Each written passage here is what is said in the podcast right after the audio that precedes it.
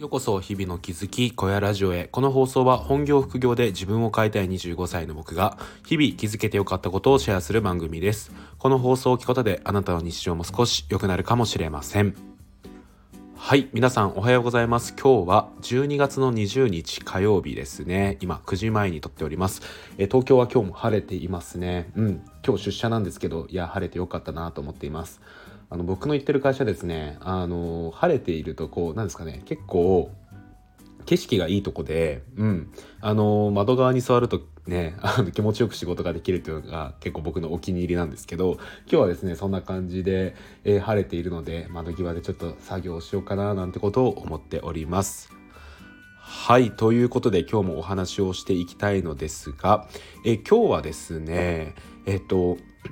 時間を区切ってやることの大切さっていうことについてお話をしていきたいと思います。はい。えっとですね、まあこう土日とか特にそうだと思うんですけど、あのまあ、休みの方が多いじゃないですか。で、そうやって休みの日だとですね、まあ、24時間全部自分の時間ということになるわけですよ。まあ、あの、家庭がある方は置いといてですね、こう、一人暮らしの方であれば、まあ、少なくともですね、あの、平日よりは時間があると思います。まあ、家庭を持っていたとしても、平日よりは時間があると思うんですよ。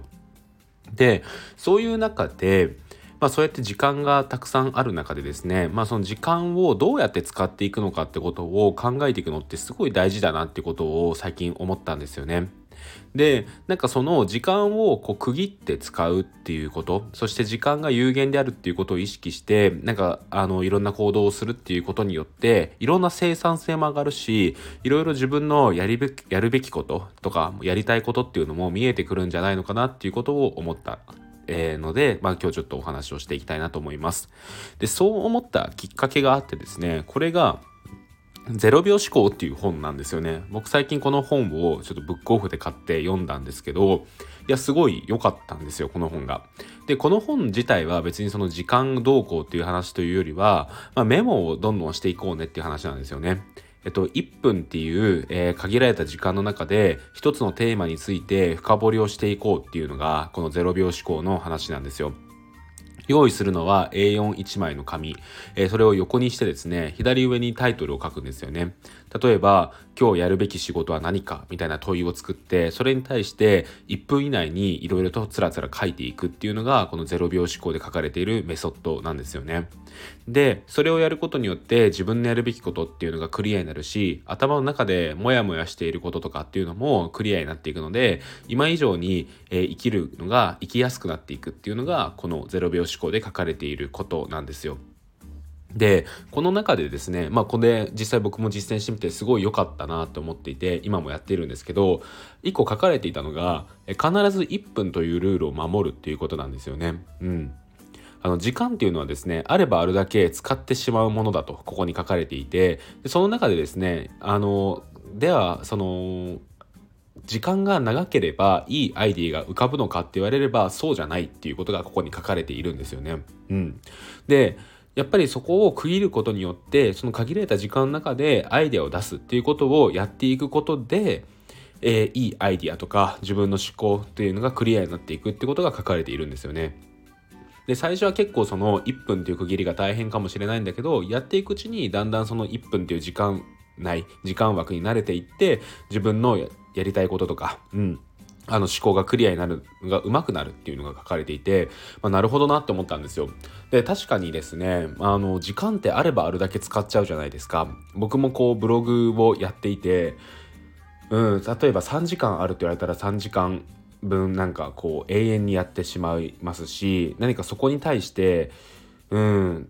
区切りっていうのがないんですよね。ただただずっとやるみたいな感じになっちゃうんですよ。でそれが土日だともっとで例えば午前中ずっと空いてるってなったら午前中ずっとやってしまうという風になってしまうんですけど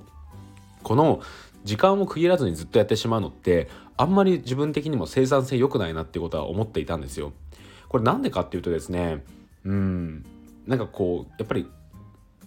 なんだかなんていうかこう期限っていうかね、うん、締め切りがない分ですねこう脳がフル稼働しないような感じがあるんですよね。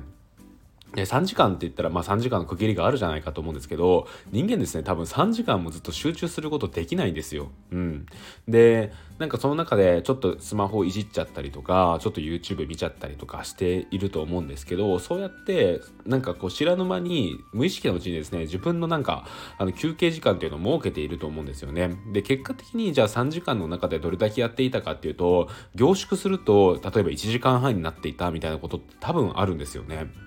なのでですねなんかそのやっぱり区切りをつけるっていうのってすごい大事だなと思っていてそれも細かい区切りをつけることってすごい大事だなっていうのが最近の気づきなんですよね。うんで確かにですねこの0秒思考に関しても1分以内っていうねその制限時間を設けて書くことによっていろんなアイデアが浮かんできますしなんかその1分っていう制約があるからこそ早く出さないとっていう気になって脳がすごい動くんですよね。うん、でなんかこう今まで自分が思っていたこと以上のことがこう浮かんできたりとかあとはこう頭の中でモヤモヤしている言葉の言語化っていうのが上手くなったような気がしていてあ確かにこれは1分っていうのに意味があるなっていうのを思ったんですよ。で以前ですね僕ポモドーロテクニックっていうのを紹介したと思うんですけどこれがどういうものかっていうとあの30分っていうのを1個の単位として考えた時に25分集中して5分休憩するっていうのをこう1セットでやっていくんですよね。でそれを何セットも何セットもやっていくのが効率がいいっていうのがこのポモドーロテクニックなんですけど僕今でもこれを実践していてですねやっぱりポモドーロテクニックを使う方が結果的にトータルで見た生産性がすごい高いんですよね。うんやっぱりですね、あの、こう、休憩やる、休憩やるみたいな、そのサイクルが決まっていると、やっぱりなんかこう、例えば25分内のところで、えっ、ー、と、SNS 見たいなとか、ちょっと携帯いじりたいなって思ったとしても、なんか、あ、でも25分はやるって決めたんだからやらないとっていう気持ちに自然となるんですよね。うん。これがすごい、あの、ポモドーロテクニックいいなと思っていて、だから本質はこの0秒思考と同じだと思うんですよ。まあ、とにかく、やるとやらないっていうのをしっかりと決めてやる、ね、や、全然言えなかった やると決めて打ち込むっていうのがすごい大事だと思うんですよね。うん。どうしたって僕らはですね、あればあるだけいろんなものを使ってしまうと思うんですよ。それは時間もだし、お金もそうだと思うんですよね。うん。っていうことを考えた時に、自分の中で一定のルールを設けて何か取り組むっていうのってすごい大事だなっていうことを思います。僕であればですね、なんだろうずっと最近の悩みとして自分の一日の時間の使い方ってどうしようってすごいそれこそ考えていたんですよ例えば平日であれば朝7時いや、6時くらいにかな？まあまあ、それぐらいに起きて、で、本業まで2時間ぐらいですね、ブログをやっているんですよね。で、ブログをやって、仕事始めて、7時に終わって帰ってきて、で、